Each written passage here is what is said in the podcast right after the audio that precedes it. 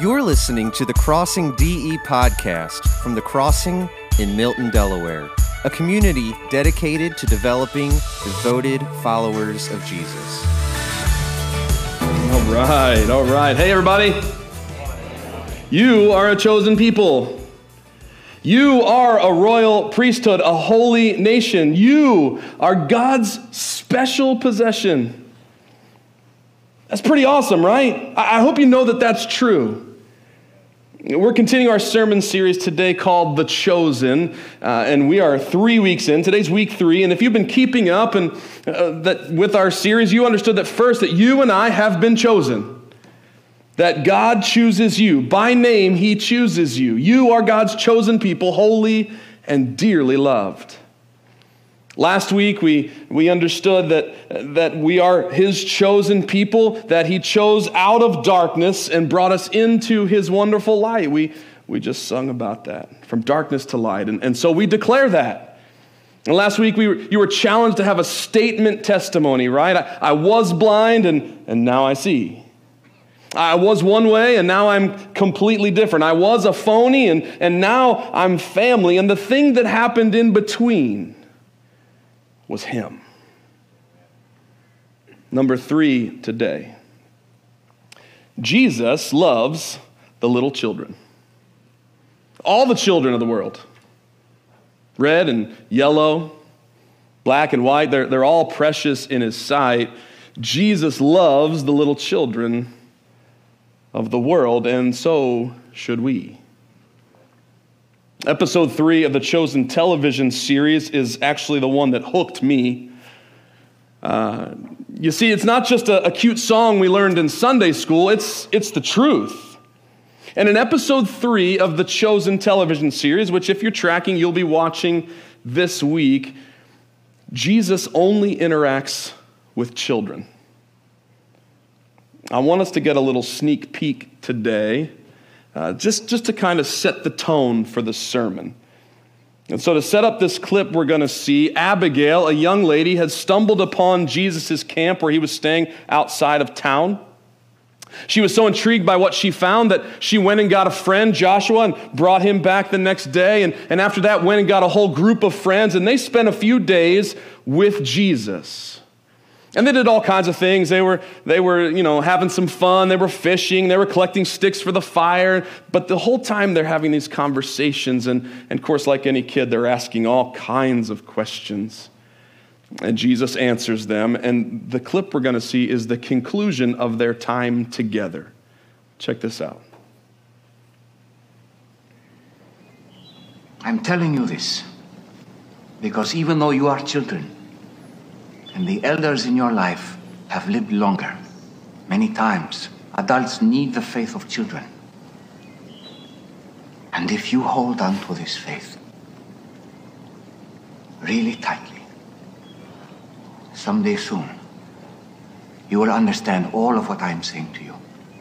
But you ask an important question, Abigail. What is my reason for being here? And the answer is for all of you.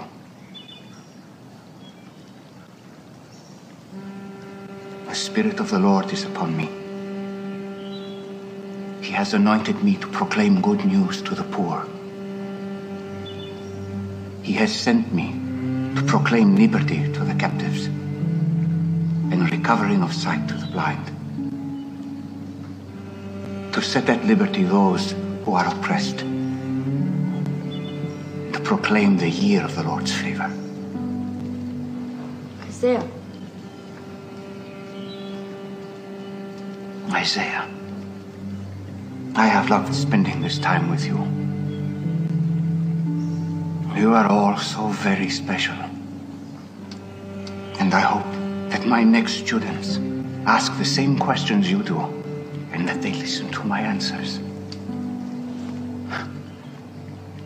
But I suspect they do not have the understanding you do. And I hope that when the time comes, they will tell others about me, like you have.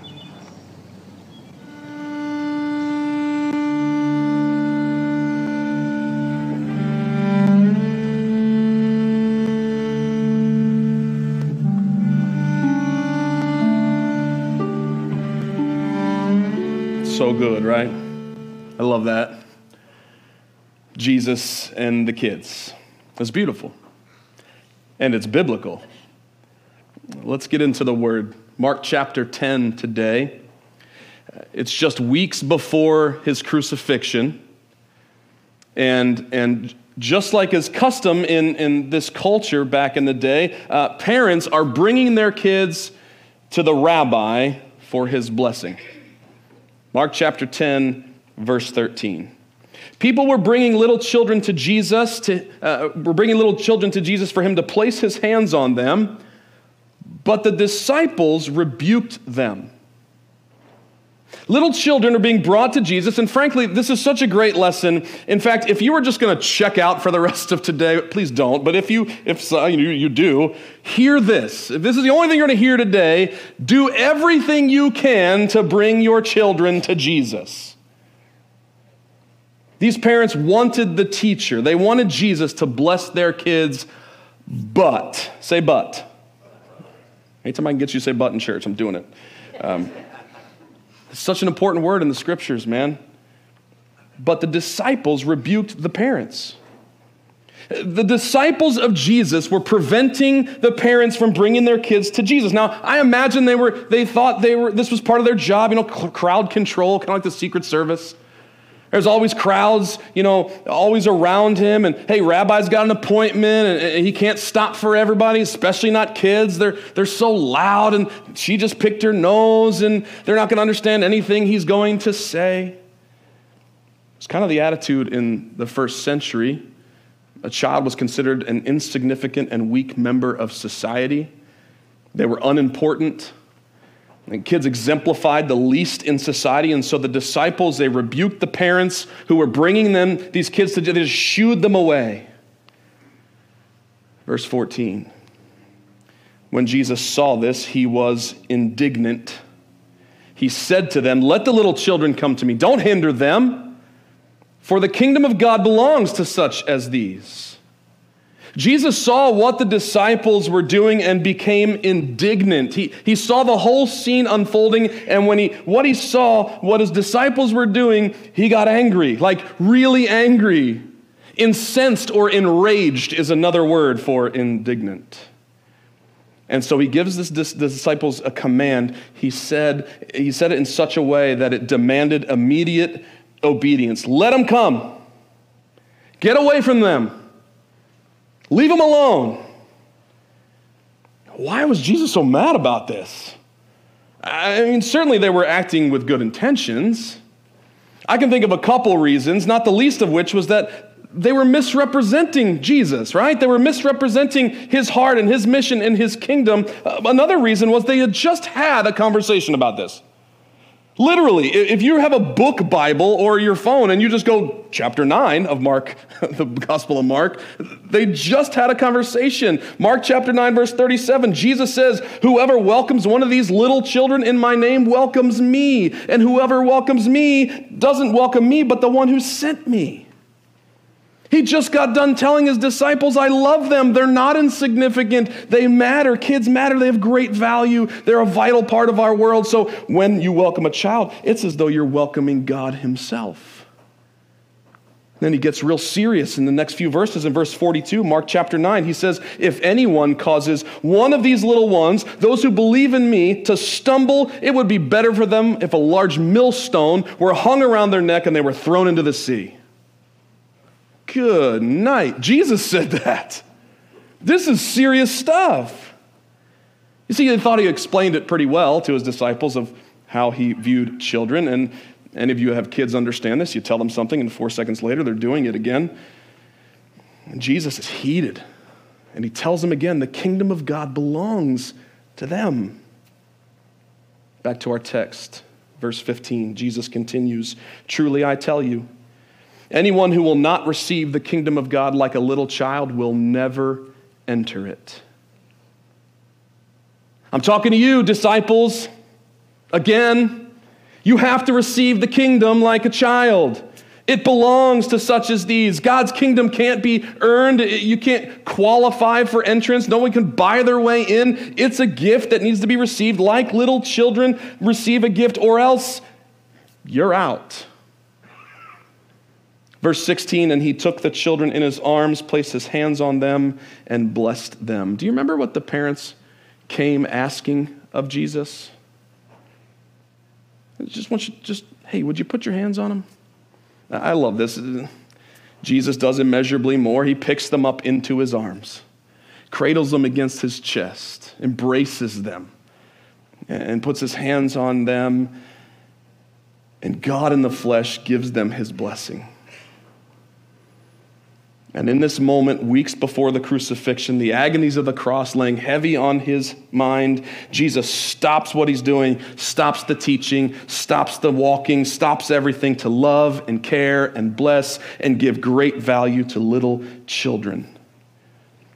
Uh, for me, I think every time I read this story, it, it stirs something in me greater than even calming a furious storm or even raising the buried dead. You see, Jesus loves the little children. Two things I want us to take away today, two principles we have to engage. And the first is this encourage families coming to Jesus. When Jesus tells the disciples not to hinder the parents and, the little children in verse 14, it's a stern command. Stop it. That's, I mean, that's how it comes out. Stop it. Don't keep them from me. This past week, I did a little quick, very scientific Facebook poll, and I just asked the question. Took you a bit. I, I, just asked the question, hey, what do you, what does the world, the Facebook world, think is, is keeping children from coming to Jesus?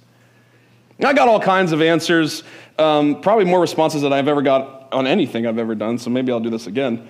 Um, some of the answers were sports schedules. They're just too busy right? It's not, it's not on the top of the list. Or uh, seeing, seeing coming to Jesus more as a set of rules to follow as opposed to a relationship with God. Following Jesus isn't cool.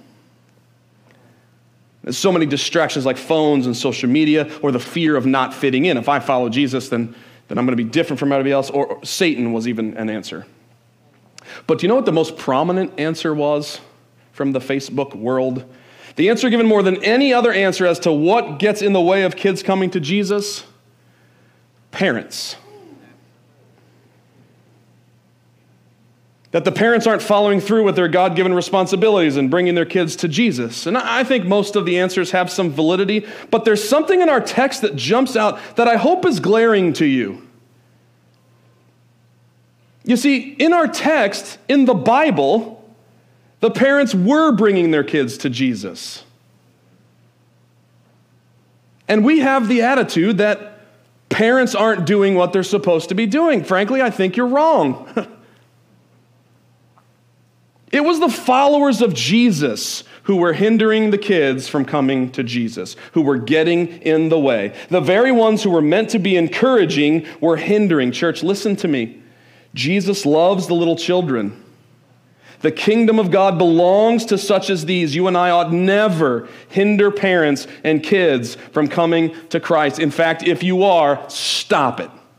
If you have that attitude towards parents because they're doing things differently from you, stop it.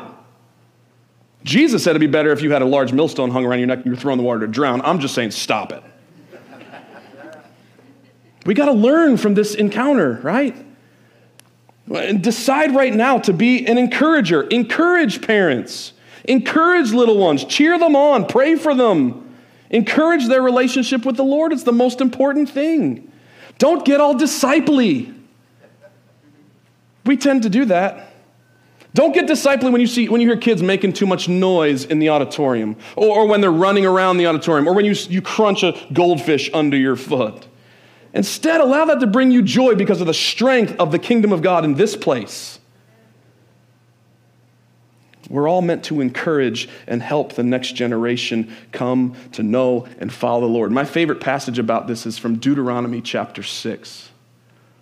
Moses has just received the Ten Commandments. He gathers the whole nation of Israel to say, hey, here are the commandments of God. Here are the things that you need to know about so you can follow through. These are the things, and he says they need to be on your hearts. And then verse 7, he says, impress them on your children. Talk about them when you sit down and when you're at home and when you go along the road, when you lie down, when you get up. Tie them as symbols around your hands and bind them on your foreheads. Write them all over the door frames of your houses and your gates. Make the Word of God and the commands of God the most important thing that you're always talking about. And I hold on to this passage. It so clearly helps me understand my role as a dad to impress the things of God on my children. However, Moses didn't just gather the parents together. Moses wasn't just talking to moms and dads, he was talking to the entire nation of Israel to do this. And if he were to walk in here today, he would be talking to the entire church family. Every one of us expected to have God's commands written on our hearts and to impress them on our kids and to encourage them to come follow Jesus. So I say, church, get involved jump in. You probably don't know this. Our, our kids' ministry and our student ministry has a great need for more help. So today's Dawn Willig's birthday, our kids' ministry. Go wish her a happy birthday and say, hey, happy birthday. How can I help? Talk to Austin, our student minister, or, or, Tara, who oversees the nursery. We do need door holders and, and find out how you can get involved. And listen, this is some of the fear that we have. We don't need you to be leaders and teachers. There's so many other ways. There's, there's preparing rooms and supplies and greeting and check in and music and snacks and games. Or, or how about just being a prayer partner? It's really simple. You see a kid, pray for a kid. You see some parents and a family, pray for a family. Be a door holder for families to come to Jesus. No matter what, be an encourager. Don't be so quick to bolt after the service. How about finding some kids and giving them a high five? Because they matter. Uh, how about learning their names? Making a point of encouraging them intentionally, right, toward Jesus. Ask them what they're learning about and make a big deal out of them, just like Jesus did. Now, don't snatch a bunch of kids up in your lap and like put your hands on them to bless them like Jesus did, because that's weird and that will not go well with you. But not just here in the church. You can get involved in, in, in, serving in our schools, connecting in your neighbor. Listen, the list of things waging war against our kids' souls is long. So, every one of us, every single one of us need to be the greatest cheerleaders that our next generation has, cheering them in coming to Christ. Our kids and our teens are not just the, the, the next generation or the church of tomorrow, they're the church of today. The future isn't when they grow up, it's when they show up. And you have an opportunity and a part in that to encourage them. Let me give you two, two ways right now on the spot you can do this. Number one, on March 12th, we're hosting an event for parents of elementary students. It's called Splash. It's really meant to help parents be prepared and help them have conversations with their kids of what it means to have a relationship with Jesus. Would you pray for parents?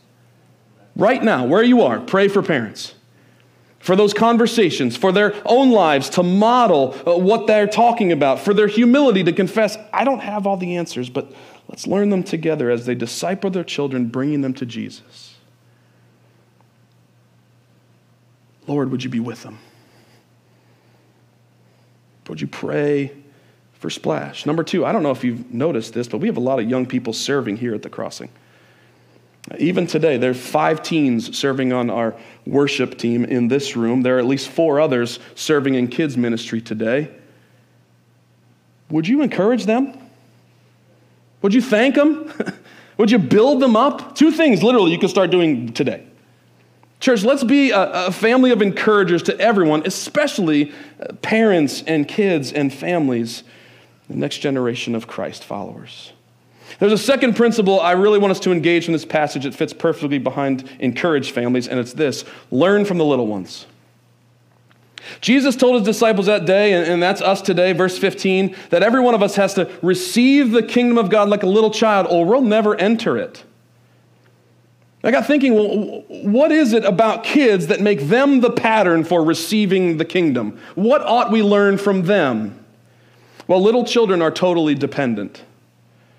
They don't do anything without their parents. They depend on others to provide for their every need. There's no two year old chopping vegetables for tonight's dinner. There aren't any four year olds filling out W 2s, you know, for, or whatever it is for, to provide for themselves. In the same way, you and I are totally dependent on the Lord for everything. And it's when we realize that and know that and embrace that that we're becoming like little children. Children also trust completely. They know food and clothing and a roof and fun and everything in between is, is going to be taken care of. They, they're, they're not skeptical about that. There's no fear or, or doubt, but complete trust. We call that faith sometimes, right? And maybe that's the like a little child thing you need to grow down to. How about humility? Kids just aren't proud of their knowledge or success or their virtues. They're, they aren't many Pharisees, not yet at least. They don't battle self righteousness. Kids so easily show us how, how, what simple humility looks like in the face of day to day life. Kids are also really teachable, and they ask so many questions. And that's awesome. They, they just, they want, they're always wanting to learn and know more. I have the privilege of, of leading chapel at our local Christian school for eighth graders all the way down to preschoolers on Wednesdays. It's so fun. A couple weeks ago, we were actually learning from Mark chapter 10. The first verse talks about how Jesus was going from town to town and the crowds would come, and as was his habit, he taught them. And I got stuck on that verse. I said, Hey, I asked all of them, I said, if you could ask Jesus one question and get an answer, what would you ask him? My middle schoolers ranged everywhere from, Hey, Jesus, why didn't you heal everybody? Uh, hey, when will the end come? All the way to, Are atoms real? And how does popcorn work? My third through fifth grade group was all about heaven. What happens if you fall down in heaven? What will I look like in heaven? Do we become angels when we go to heaven? Are there going to be animals in heaven? Kindergarten through, six, through second grade, I asked the question in one little boy's hand. Caleb, straight. I didn't even get the question out. Boom. He was. Sorry, Caleb, you got an answer? Yeah. Like you've been thinking about this forever. Without a but, what would you ask Jesus? Can I please fly? That's a perfect question. That's absolutely the right question. Or, or this favorite there isn't going to be school in heaven, is there? Even my preschoolers had questions. What does Jesus look like? What should I do when my sister hits me because she hits me a lot? Uh, what's the weather going to be look like? Is going to be like in heaven? Is the giraffe supposed to look like that, or is that an accident?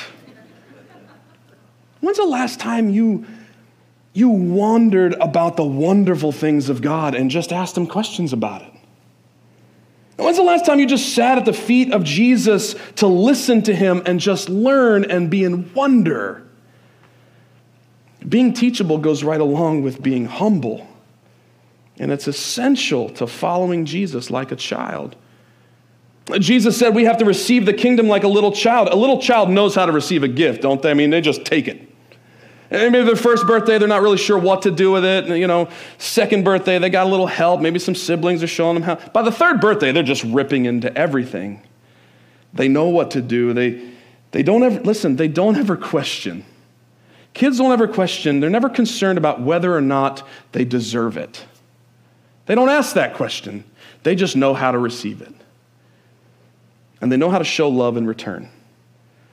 Kids willingly shower the giver with hugs and kisses and thanks and freely understand. They just understand that they love because they were first loved. And Jesus says every one of us has to be more like that. We need to grow down into being like a child, dependent and trusting and humble and teachable, and easily receiving and responding with love. And anyone who will not receive the kingdom of God like a little child will never enter it. So we better learn from them. Don't ever think a child can't come to God until he is a man. But hear Jesus on this a man cannot come to God until he's like a child. You ever notice that all throughout Scripture, God seems somewhat determined when it comes to using young people to accomplish uh, some of his most significant purposes? He used a, a teenage Jewish girl named Esther to save a nation from, from certain destruction. He used Josiah, the, the boy king, eight years old, to launch a national revival. He used this shepherd boy named David to, to, to, destroy and defeat a giant and trigger a huge military victory over the Philistines. God used Jeremiah, the young prophet, to bring down his wrath on a disobedient nation. I learned this week, I think for the first time, that it's, it's almost absolute that Peter was the only one of the 12 that was older than 20. Uh, if you remember when Jesus and Peter came to pay the temple tax, only Peter and Jesus paid it. Nobody else did. And, and if you read about that law in Exodus, it turns out that the law was that only those men 20 years and older pay the temple tax. So Jesus was a student minister going around with a group of teenage boys to eternally impact all the peoples on earth. And Jesus chose a little child to show the world, and more importantly, his disciples, how we're to receive and welcome God. D.L. Moody was a, a, preacher from the 1800s, the founder of the Moody Bible Institute, and he is quoted as saying, If I could really relive my life, I would devote my entire ministry to reaching children for God. Church, resolve in your minds now to encourage families and to learn from the little ones. Do not hinder them, for the kingdom of God belongs to such as these. Would you pray with me? God, you're so good to us. Believe it or not, we're all your children.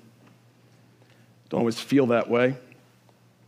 But Father, I pray you would continue to use this church, this people, to love and to learn from kids. May we never be a stumbling block. Would you, would you even change our minds about how we view families?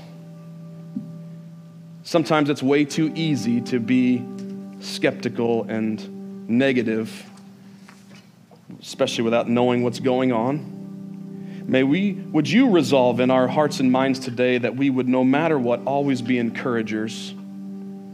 And even to move us to jumping into to serving wherever you want us, whether it be here in this place or in our communities, God, but that we would be encouraging families in their discipleship of their kids.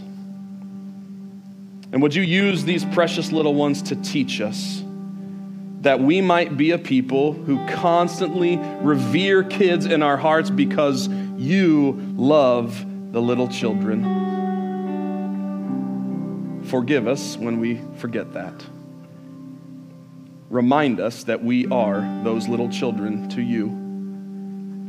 Thank you for loving us, Jesus. In your name I pray. Amen. Thank you for listening. And don't forget to subscribe. For more information about The Crossing, visit thecrossingde.com or download the mobile app on the Apple App Store or Google Play.